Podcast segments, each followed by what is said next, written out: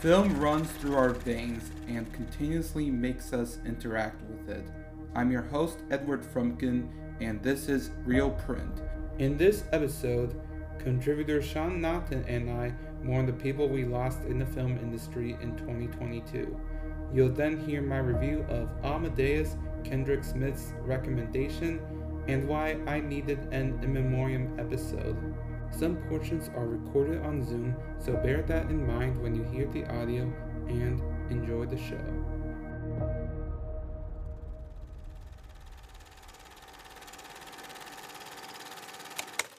Hi, Sean. Hey, Eddie. Thank you for coming to this episode and to spend time with me with sending like some tributes and condolences to members, to friends, colleagues of the ones we lost from uh, February 2, 2021 through February 2, 2022. The reason why is because we're doing like a whole year, like from the day before today's recording. And we don't want to leave out some people, but unfortunately, like we don't have time to get to everyone. So you can check out so, some of the people on our links in the show notes, such as the BFI um, obituary of the filmmakers we lost in 2021, as well as the Emmys in memoriam database. All right. We'll do our best to make sure it's not like last year's Oscars in memoriam. It was just on fast forward the whole time. yeah. We'll just start off with production designer and art director Roy Christopher, who was nominated and might have won at least one Emmy for production designing. And some of them, the, his works include the Oscar ceremonies in the 2000s and 1990s, which really um, encapsulates like the year's tone and also like what the direction that the film industry in Hollywood is going for as well as on Frasier, Wings, and Murphy Brown. And we lost Lynn Stoll Master, who was a famous casting director in the 60s and 70s, notably for films such as Being There, Harold Maude, In the Heat of the Night, and The Untouchables. All great movies, yeah. Mm-hmm. Yeah. Great castings. Yeah. Like Jon Voight and Burt Lancaster would not have been together if it wasn't for Lynn's minds. And that even though directors always like to say that they casted, we sometimes forget the casting director, and he was one of the biggest ones, like in the peak of like the, the new age of Hollywood in the 70s, as well as the late 60s. And Jackie Mason, comedian actor, most famous for people around our age who voiced Krusty the Clown's Down The Simpsons. Did we truly miss? Yeah, I just watched that episode recently, actually. I didn't realize he won an Emmy for the episode, but yeah, it was, it's a great voice performance. Mm-hmm. Actor Peter Scolari of uh, Girls. He was an Emmy winning actor who had guest appearances on Girls and was a series regular on the Bob Newhart sitcom Newhart, and really gives out a great supporting beam to elevate Bob's performances in the series. And we lost executive VP for West Coast Operation Engineering for CBS, Charles Cappleman, where he definitely shifted direction of where CBS was going in the 90s and trying to think of like touched by an angel which i think was on cbs but yeah. Uh, go ahead sean. Sure. So um i can i can we lost buddy van horn um longtime associate clint eastwood. Um early on in his career, it seems like. So for High Plains Drifters, the Dead Pool, um, movies that are unfortunately blind spots for me. I haven't seen a lot of early Eastwood directorial stuff, but I know there's a lot of good stunt work in there. Yeah, like we do want to appreciate not just the ones we thought that were doing, but the, the real people who were doing that as well. And another stunt man that we lost was Roy Scanlon, notably for his ability to do spectacular falls in A Clockwork Orange and Papillon. And his stunts and the ability to keep our eyes on the screens, even if it was not Malcolm McDowell or Steve McQueen. Really, mm-hmm. excuse me. Um, yeah. Doug Robinson of uh, who played an Air Argonaut in Jason the Argonauts and been in many Bond movies, and uh, and taught um, judo to actor Honor Blackman for the Avengers. Like even the the real coaches, not just dialogues or accents, but also stunts as well. Really yeah. make up for the preparation of those of the show. Yeah, so there's also Remy Julien, a French stunt driver who coordinated uh, and created chase scenes for the Mini Coopers in um, the Italian Job, Peter Collinson's Italian Job, and he also worked on several Bond pictures. Um, just the, stunt people don't never get enough recognition. So, and they're always doing amazing work. Mm-hmm.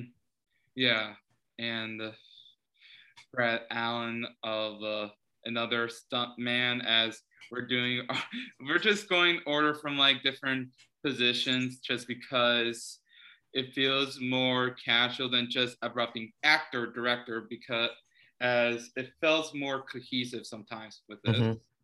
to let people tuning in and we lost brad allan who was a stunt coordinator and man um, fine choreographer second unit director and protege of Jackie Chan with notable credits on Gorgeous and Shang-Chi, the legend of the Ten Rings, as so a lot of these memorable choreographies would not have come if it wasn't for the brilliant movements of Brad. Yeah. Now we have a leading sound editor, um, Alan Robert Murray, who an incredibly prolific career working on films like Fatal Attraction and Joker. He started uh, working with Clint Eastwood with Bronco Billy. Um, mm-hmm. Just another very underappreciated art is the sound because it's, it's half the movie, and I, people forget that sound in picture. Yeah, some people think, well, now in the digital age, that you just use a shotgun attached to a camera. Well, not in uh, the days of celluloid.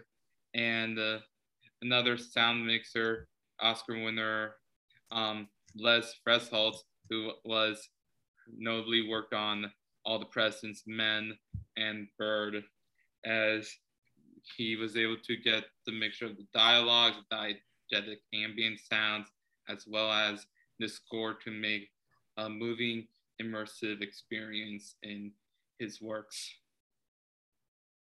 Mm-hmm. There was uh, Walter or Wally Schneiderman, who was a makeup artist who helped in The Elephant Man or Charlie, the Charlie Chaplin biopic with Robert Downey Jr. Um, and that work in The Elephant Man is just outstanding. Mm-hmm. Um, it's it's partly the performance, but it's also a lot of the makeup work. It's it's truly phenomenal. Mm-hmm. Yeah, the makeup does elevate the performance as well because that's how you get people's believe how you maintain person's attention and also with a little bit on the elephant man the reason that it's the reason why there is at the oscars the award for best makeup is a competitive award instead of an honorary um, achievement like for the 68th planet of the apes because a lot of people were upset that the elephant man was not getting recognized for a single award at the oscars in 81 and then the following year they literally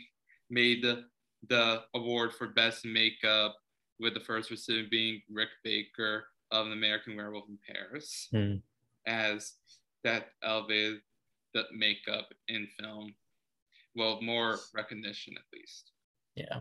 Um, another hairstylist and makeup artist we lost was Mark Pilcher, who worked on Beauty and the Beast and Mary Queen of Scots, and also Bridgerton as even though makeup might be one of the performance, but also creates person um um the, the time period and even uh, um uh, having it adjacent with people's um surroundings, which is what I appreciate a little bit in the the visuals and trailers of Bridgerton and Beauty and the Beast. Mm-hmm. And VFX artist that we lost is Richard Conway, who worked on uh, the adventures of Baron Munchausen and won an Emmy for like the TV movies slash specials Alice in Wonderland and Merlin. Mm-hmm. There was also um, Larry McMurtry, who's a much filmed novelist. His uh, screenplays included adaptations of works of his own work, um, like The Last Picture Show and Brokeback Mountain. Just great stories. I mean, the, they're great adaptations, they're great works, but you got to start somewhere. There's with the source novel and. Mm-hmm. Yeah, it's really brilliant to see how the visual medium can can make its own translation from a written material that was meant for more of an imagination of many minds instead of this one version that we know of that we see in Brokeback. And another um, screenwriter, but more of a journalist and essayist, Joan Didion, who worked, who was the screenwriter for The Panic in Needle Park, that was one of Al Pacino's first major film roles, and the 76 version of A Star is Born with Barbra Streisand and Chris Osterson, as her writings really, even no matter which medium it is, really just makes you think and create a dialogue of the subject matters that she worked on. Yeah, there's a good uh, Netflix documentary on her actually too that I watched recently because she's she's a more recent death as well. Mm-hmm. Um, and there's also Jean Claude Carrière, um, a very prolific screenwriter for films like The Tin Drum, The Unbearable Lightness of Being, Cyrano de Bergerac, um, especially renowned for his work with Buñuel. Um, and yeah, I, I feel like it's easy for a lot of the other artists working with Buñuel to get overshadowed by his very surreal direction and films. You just kind of um, think of them as, as more auteur driven. Mm-hmm. But his work is very good. Yeah. Mm-hmm. Yeah.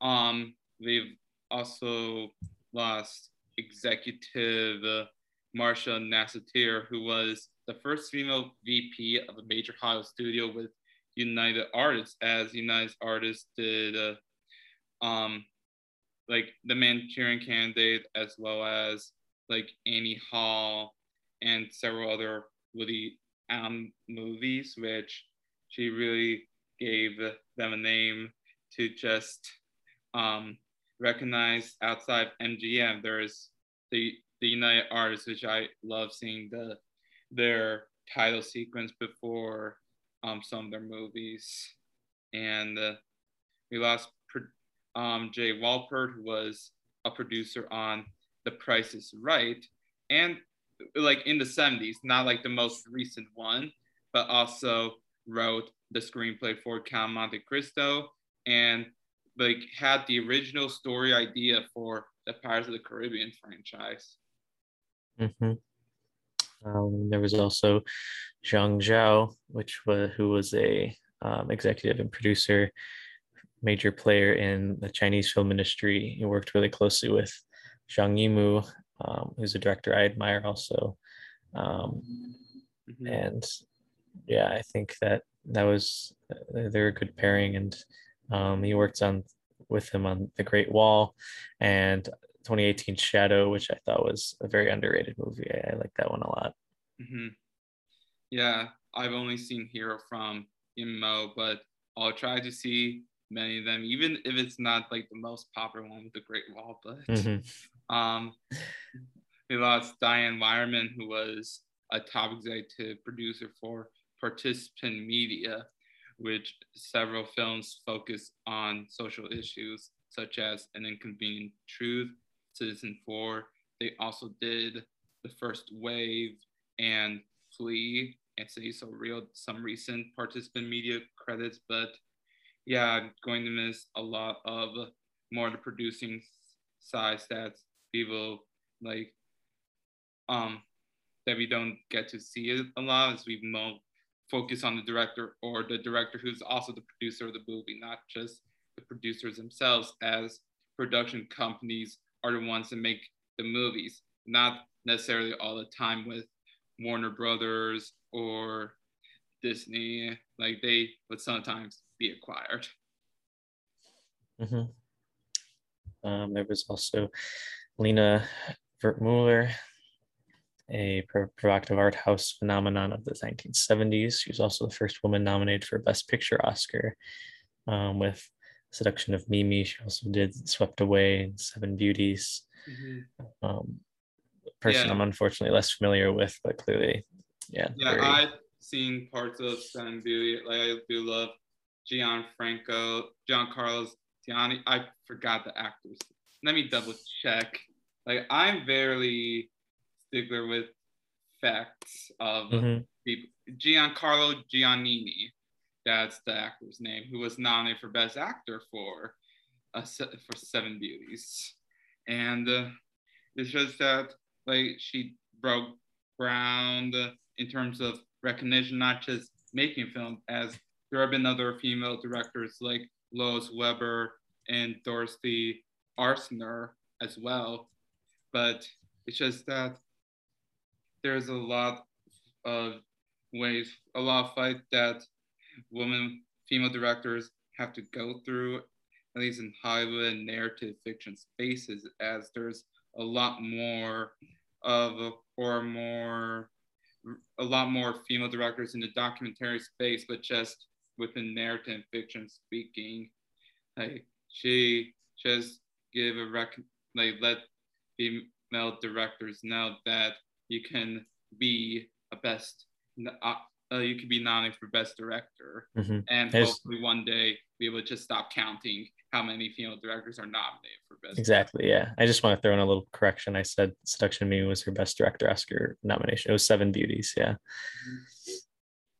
and the the godfather of uh, um blacks american cinema melvin van peebles whose works really subvert people's minds when it comes to discussions on race as I would say it was see Watermelon Man with Godfrey Cambridge in the lead role and just knowing about how to deal with like how to support ways of just integration or just showing ways in the 60s and 70s of a black experience. Mm-hmm.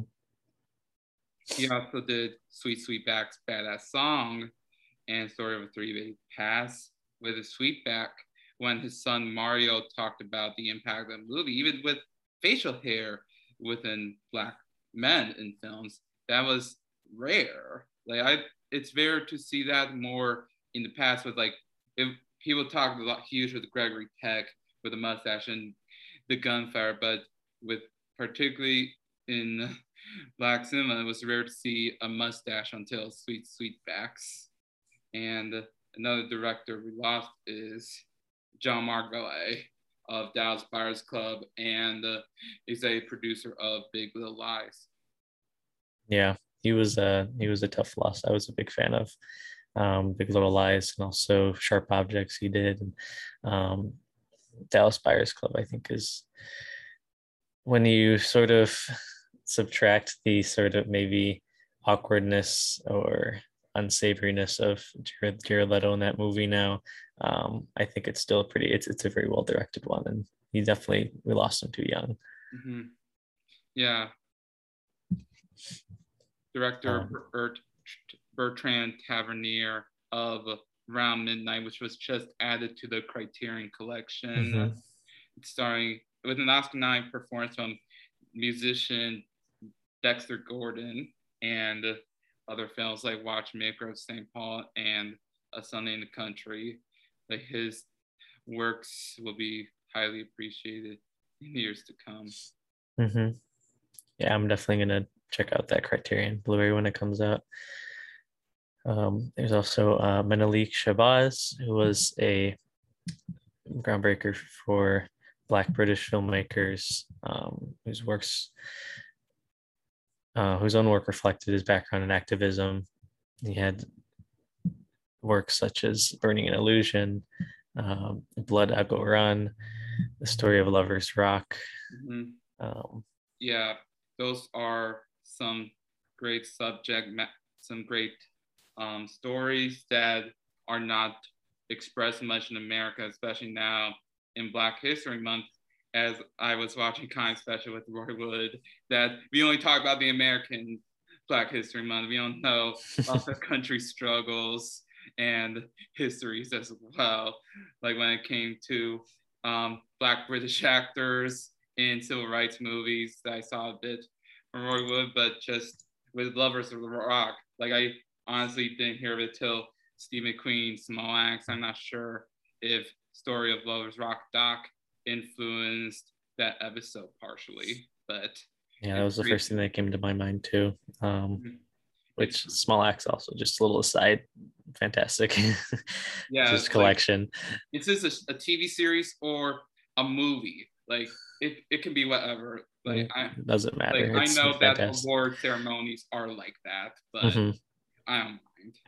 Um, director Leon Gast of When We Were Kings, as that is a great documentary of Muhammad Ali versus George Foreman, where that movie took like 20 years to be released due to financial purposes and rights, and it will eventually be an Oscar winner for Best Documentary.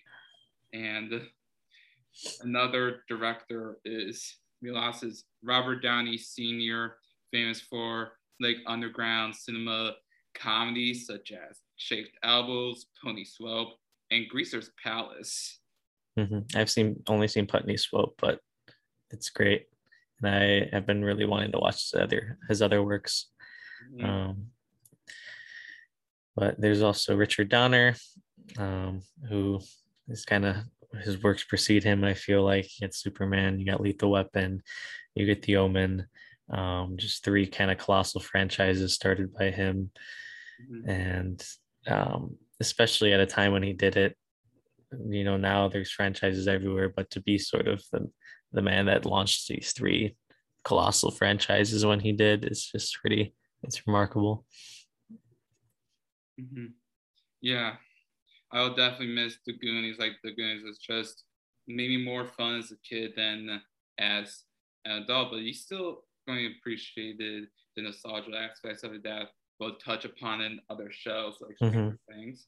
But yeah, um, Michael Apted of like the documentary Up series, as well as director of Coal Miner's Daughter and the third Chronicles of Narnia movie. So he will definitely made some big strides in both documentary and narrative filmmaking, and oh, definitely going to miss of what he evolutionized in terms of showing people the same ones almost every year as possible that influenced boyhood. hmm Um, there was also Anthony Powell, who was a costume designer, uh, a three-time Oscar winner um, for Travels with My Aunt, Death on the Nile, and Tess. He's also more sort of broader pop culture, um, turning Glenn Close into Cruella de Vil, 101 Dalmatians, also Dustin Hoffman into Captain Hook, um, which are just pretty iconic Mhm, wardrobes. And mhm. Um, we also lost um, composer Mikis Theodorakis of Zorba the Greek and Costa-Gavras's Z, which and Serpico as well. So his music that gave us the more feelings of what the characters go through will highly be missed. Yeah, and then of course, um, Stephen Sondheim, just an absolute titan of theater. Um, also had some good, great works in film as well uh, as off the stage, uh, or as yeah, on the stage, of course. Um, he scored Stavisky and Warren Beatty's Reds. Um, won an Oscar actually for Beatty's Dick Tracy, um, mm-hmm. but just don't have enough time to talk about his influence and his profoundly great works and just a fantastic mm-hmm. yeah lyricist mm-hmm. yeah the dp giuseppe rotunno who worked on many of uh, luchino visconti movies um, federico fellini's as well as bob fosse vittorio de sica and nina wertmuller like the biggest italian directors and shows the possibilities of what Italian life could be, even Italian neorealism or in the art house stages in the 60s and 70s.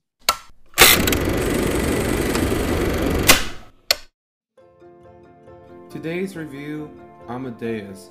I first saw the film five years ago in its entirety and through the director's cut, but I caught glimpses of it when I was 13 or 14 when my mom was watching it. She would later cherish it while I figure out what it means. What attracted me to the film was the wigs and production design. Even though I did not know why I was watching my first partial viewing, I know there was something special between Tom Hulce and F. Murray Abraham sharing the screen together. Five years later, I fully grasped the idea of betrayal between the main characters, but a respectful admiration between Salieri and Mozart. When I finally caught the chance to see it in its entirety, I knew that I was able to digest every single detail that made the film spectacular. Even though it was over two and a half hours long, I did not feel bored and was immersed in this old Austrian tale. I was happy when Kendrick brought it up on our last episode because I don't know how many people saw this film or heard of Milos Forman's name among our age demographic. So it felt tremendous to see how another person was moved by it in the same way I was. I give it 4.5 out of 5 stars. One of the things I love about Amadeus is how Salieri is used as a narrator. I am sometimes hesitant about the structure of a person explaining everything in flashbacks to a person in the present. It feels weird that an older adult is describing their younger days to another person on screen.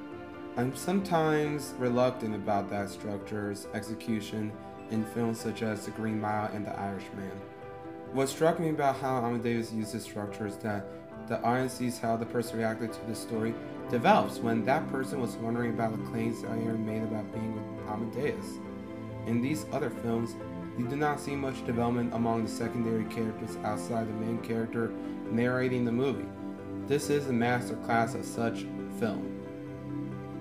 The acting from Abraham and Hulce makes Amadeus one of the best films from the 80s the film is also Crazy Homecoming for director Milos Forman, who's from Czechoslovakia, and part of the film was shot in Prague. Forman was nervous about whether he could come back to the country. Then, Barrandov Studios persuaded him to go to Prague. Once he got there, there were several challenges he faced by the government during the communist regime. They include being under surveillance by police, government informers suspect him and his Czech cast and crew members during their stay, and no word of Amadeus went to the Czech press so that Forman would not get punishment from the authorities. Despite that, it is a gorgeous look with perfect details on getting all the time period details right, and that's my take.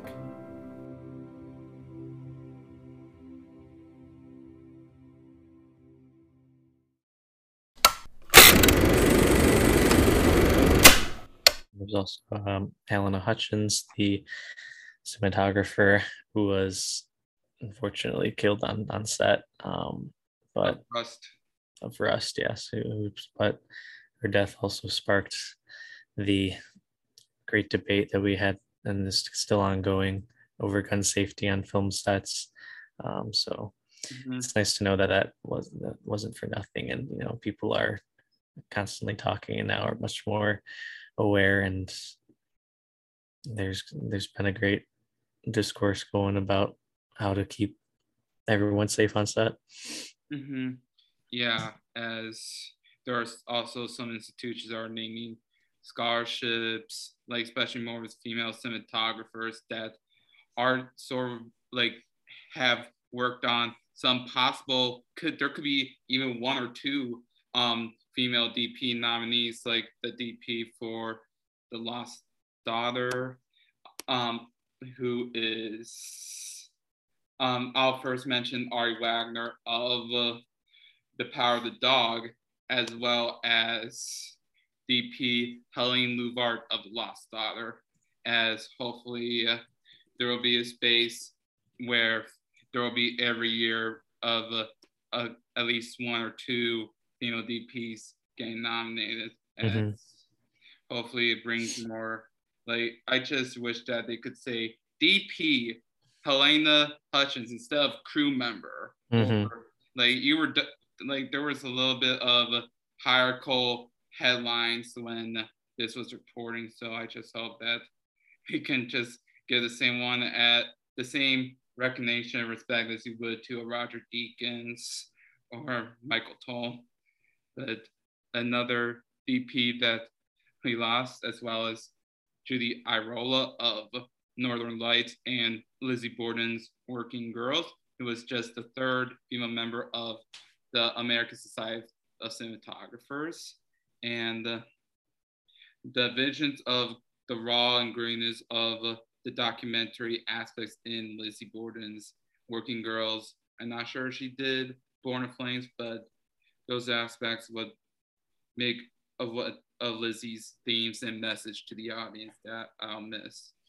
Mm-hmm. Um, there's also Ruthie Tompson, um, a Disney employee, helped work in animation. She was animation checker and scene planner for um, almost every Disney feature from Snow White to the Rescuers. Um, mm-hmm. Just a ahead of her time and another underappreciated, but you know, just seemed like in every person just able to help out in any way and regardless of the credit she got. But mm-hmm. Yeah, one good thing about working in many positions that she literally knows what to expect and assist in nearly every animation department at Disney Films, and I'll miss the dedication commitment that she served to Disney at its early peak. And another producer of animated cartoons is David H. DePatie, which they produced the Oscar-winning Pink Panther shorts. So those will highly be enjoyed and I'll miss.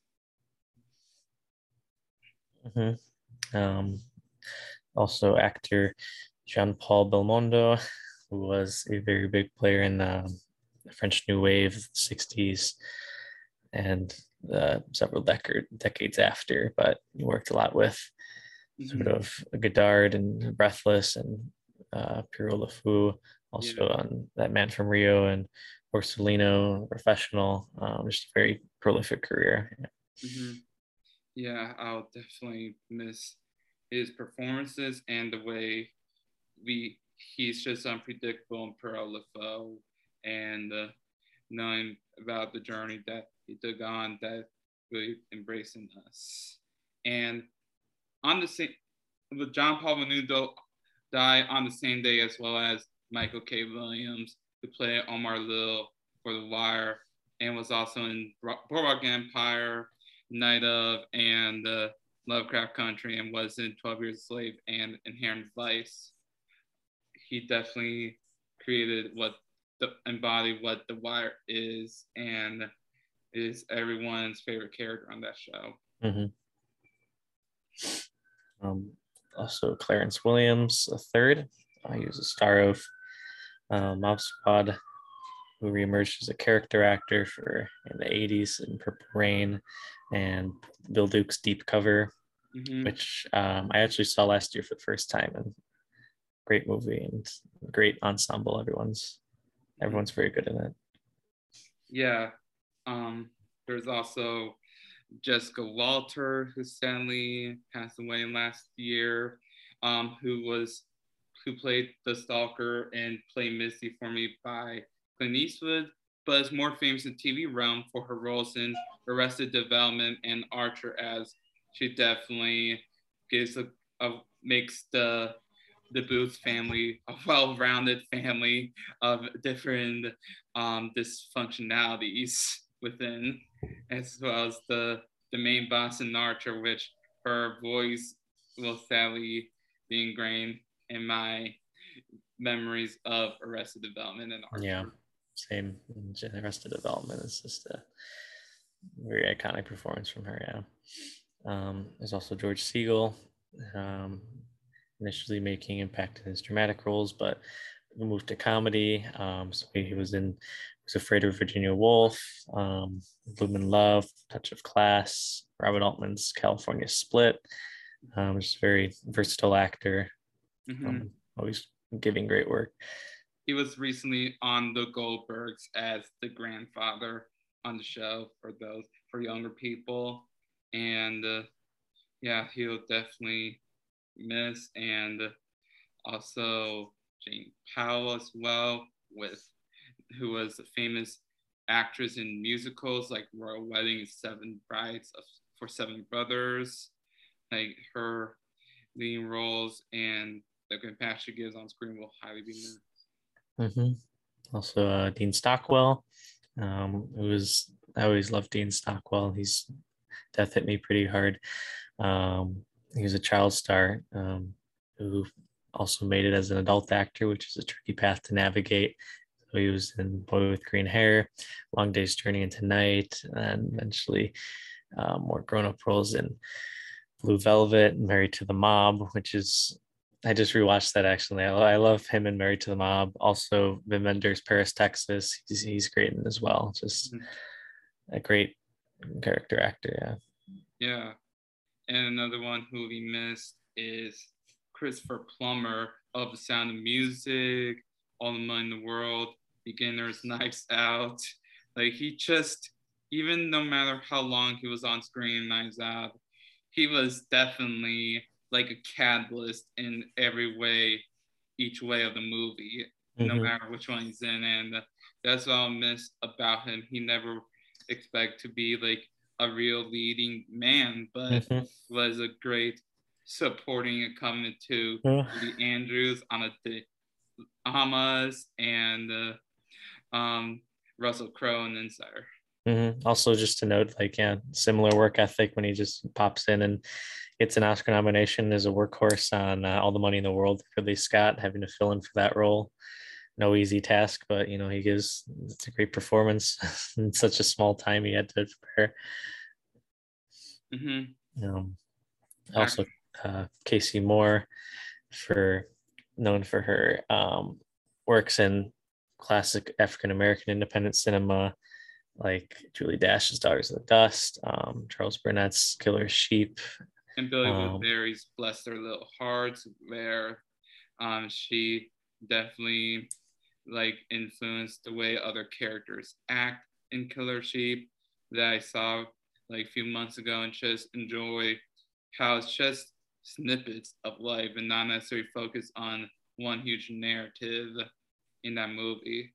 And they'll definitely like I need to rewatch Stars of Dust.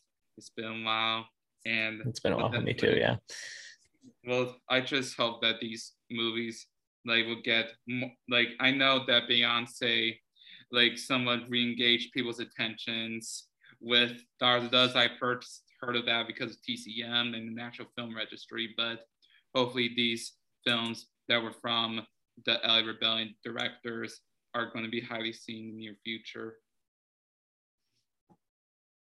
And another director, oh, actor we lost is Helen McCrory, who played Narcissa Malfoy in the, the last three Harry Potter movies. She played Cherie Blair on The Queen and Polly Gray on Peaky Blinders. And I'll appreciate the way she undermines, manipulates um, alliances in Harry Potter because she saved Harry's ass in that movie. That's why I love her.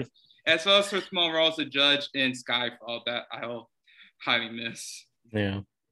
Um, also, Norman Lloyd, a character actor who famously fell from the Statue of Liberty in Saboteur, um, produced and directed for Hitchcock's TV show, um, front row eyewitness to showbiz history over a mm-hmm. astonishing 80 year career. yeah, he was 107 years old, and one of his last film credits was um, playing the patient Norman in Trainwreck, which even though it's such a small role, like he just has the energy to give to life, even if some people say that he should retire now. Actor Yaphet Kotto, who was famous for his roles in Live and Let Die, um, Blue Collar, Alien Midnight Run, and in Homicide Life on the Street as the ways that he has is a loving tall guy trying to share um, support and, and confidence to young Andre Braugher Homicide or just um, sharing what the other reactions in Alien. That's what I miss most with Yaphet. Mm-hmm. Um, also Charles Grodin, a just fantastic comedic actor. Um, very deadpan, but you know he's just got the comedic timing down. And Heaven Can Wait, um, Martin Brest Midnight Run. Um, my personal favorite is in The Heartbreak Kid. Um, I think that's just a great movie, great performance, and he carries the the thing. Um, there's a great supporting ensemble and everything, but Mm. he's uh, very unique in his his deadpan. There's really there wasn't anyone like. Mm-hmm. Yeah, he made us laugh, and we'll miss him, as well as Olympia Dukakis, Oscar-winning supporting actress for Moonstruck, and was also in Steel Magnolias as just being sh- good friends to share in that movie, as well as to the the ensemble and Steel Magnolias will definitely we'll miss how she brings love to the kinships to the other characters in those movies. Mm-hmm. Um, yeah, I just I think that she's phenomenal in Moonstruck, and the scene with her and John Mahoney in the restaurant is one of my favorite scenes in the movie. Um, I, I just love it so much. Um, there's also DMX, who's also known as Earl Earl Simmons, who was a, a rapper topped the charts and yeah, made some appearances in film as well, in films like Romeo Must Die and Exit Wounds. As well as Top Five, like he was very funny in that movie about finding purpose in life. Like even though you just think, oh, like it's a, a more of a famous musician, he, he thinks that people will worry if it was just there for a gimmick, but no, he was there for the story to elevate Chris Rock's character in that movie that I'll miss from him. And we also miss Ned Beatty of uh, D- Deliverance, Nashville, and Network.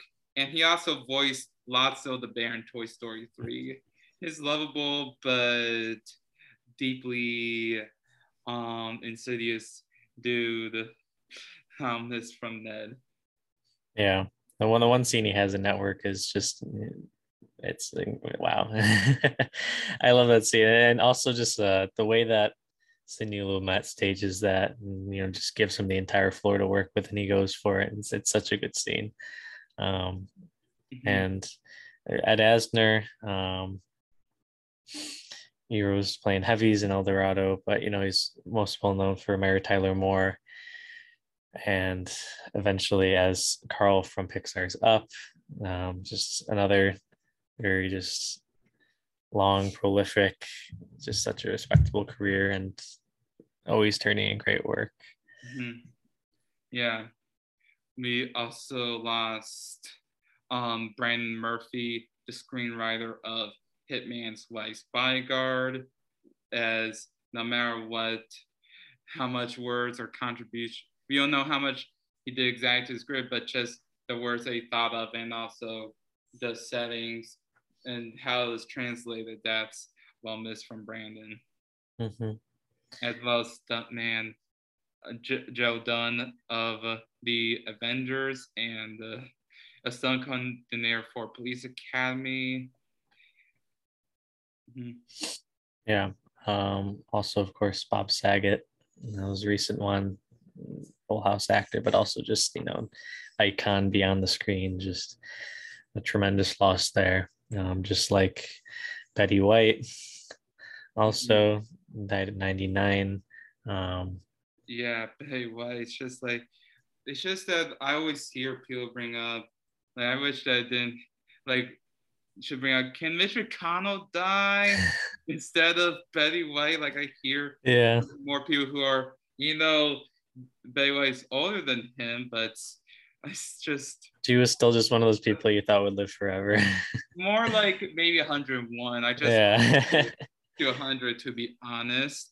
But before we get to the like the other names straightly above Betty White, I'll go from top to bottom sure. with Monica Vitti, who was the face of the 60s Italian films from Michelangelo Antonioni, his L'Avventura, Lanad, and the Eclipse, which her reactions and the poses, not poses directly, but more like her blocking sweat, I'll miss with L'Avventura. Yeah, a great muse for Antonioni, just a great face for him to work with, and oh yeah, a great actress.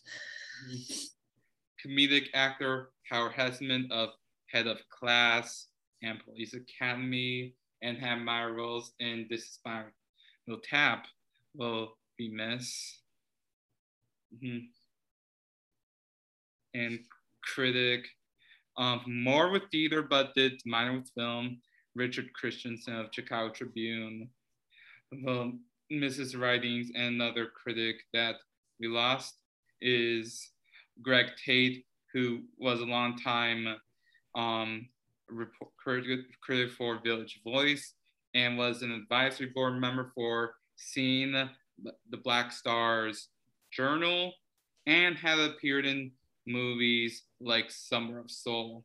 So his analysis and deep thoughts will highly be missed.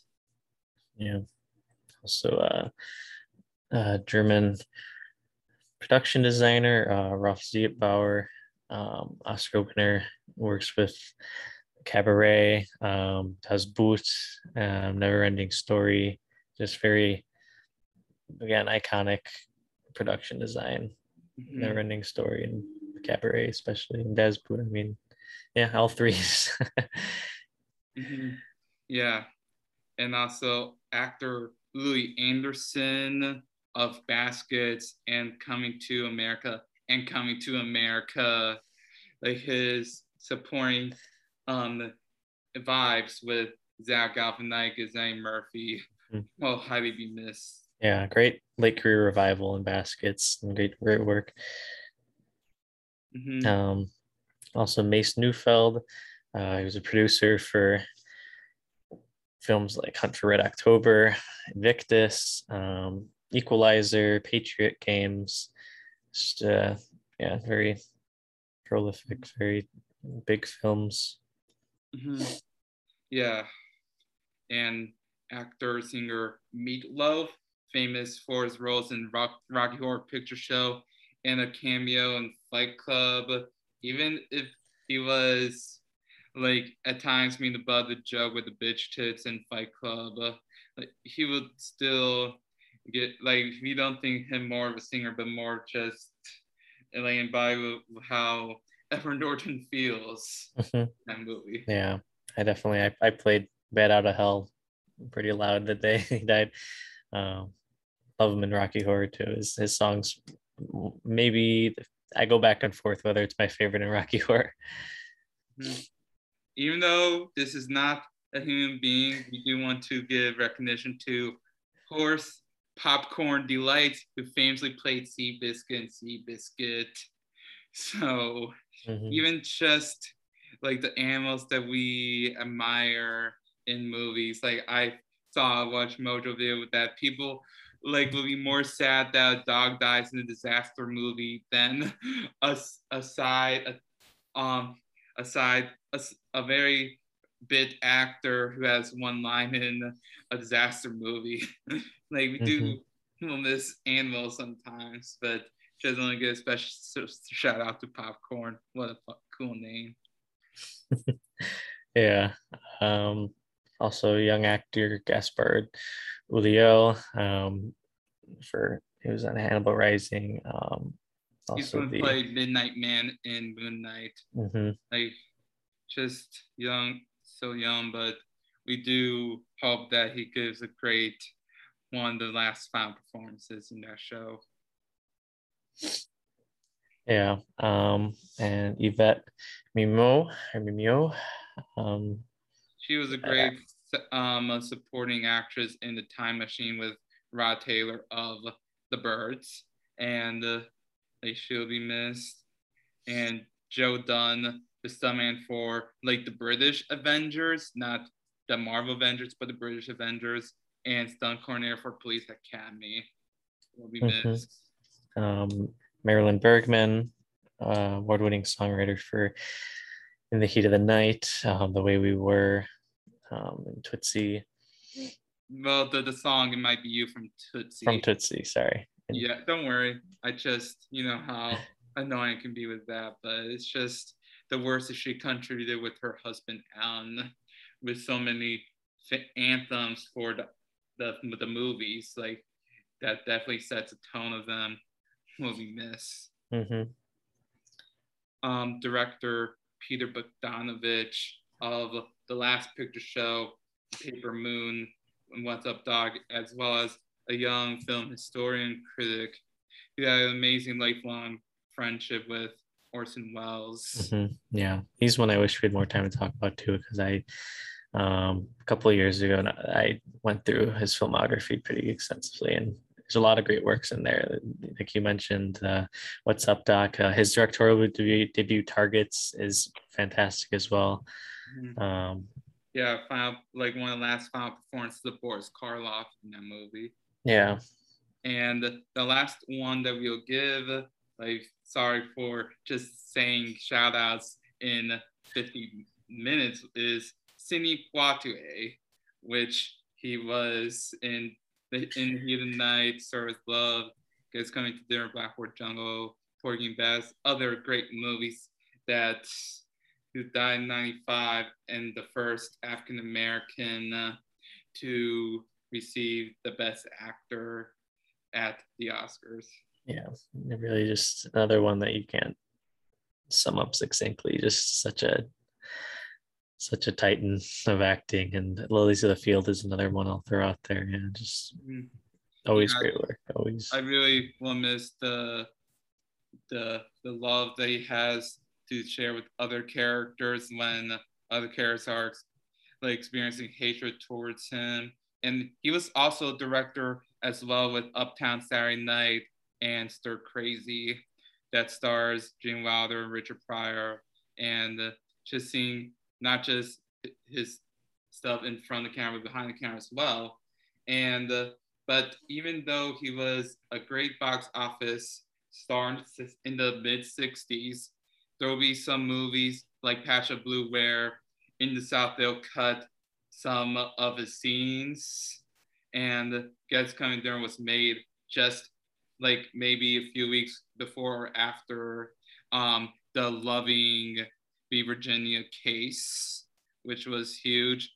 And I, and even though he was great on screen, like he could never get be a villain of a movie because white people thinks because do you worry about what white people think of black people and that um and with him like with black actors particularly like i just don't like that um they'll say sidney like the passing baton at, at times because you're limiting the humanities and the great variety versatility of what other actors can do like I know that Denzel Washington was asked about recently, and I just like hope that an actor is just an actor. Like why mm-hmm. actors don't have to deal with that question.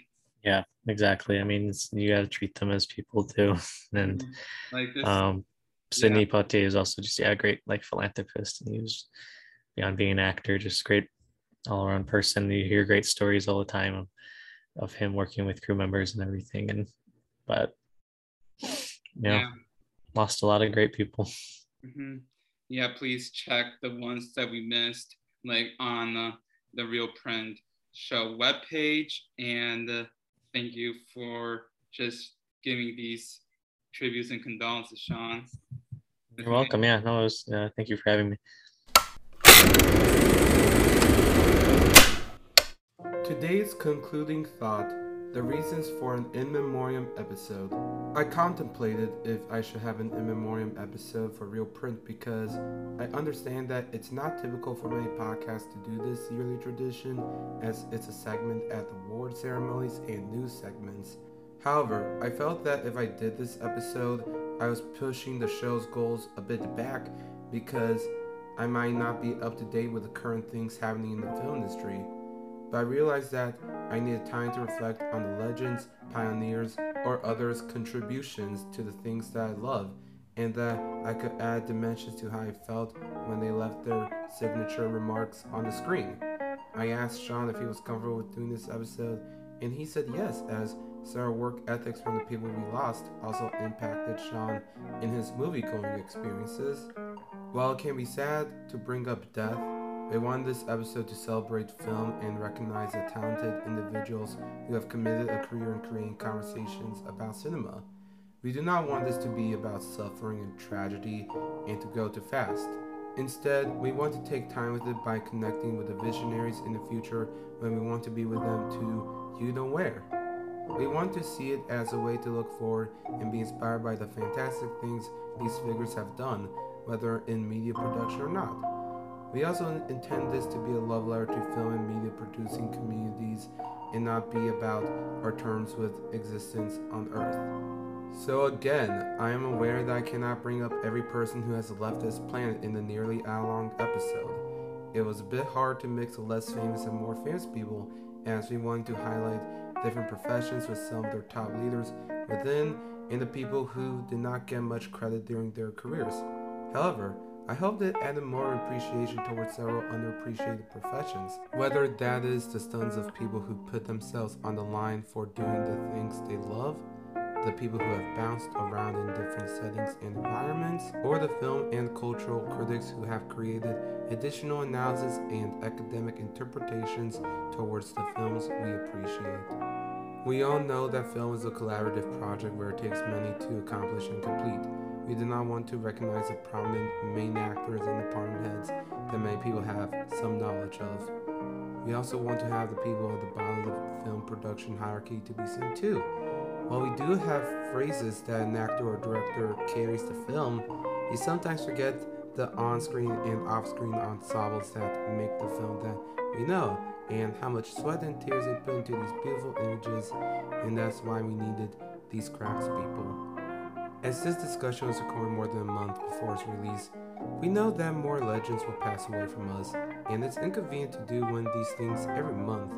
However, within the podcast medium, I can show compassion and sincereness in my voice to my tributes, reflect on the fun stuff these figures brought, and make it an annual episode for reel print.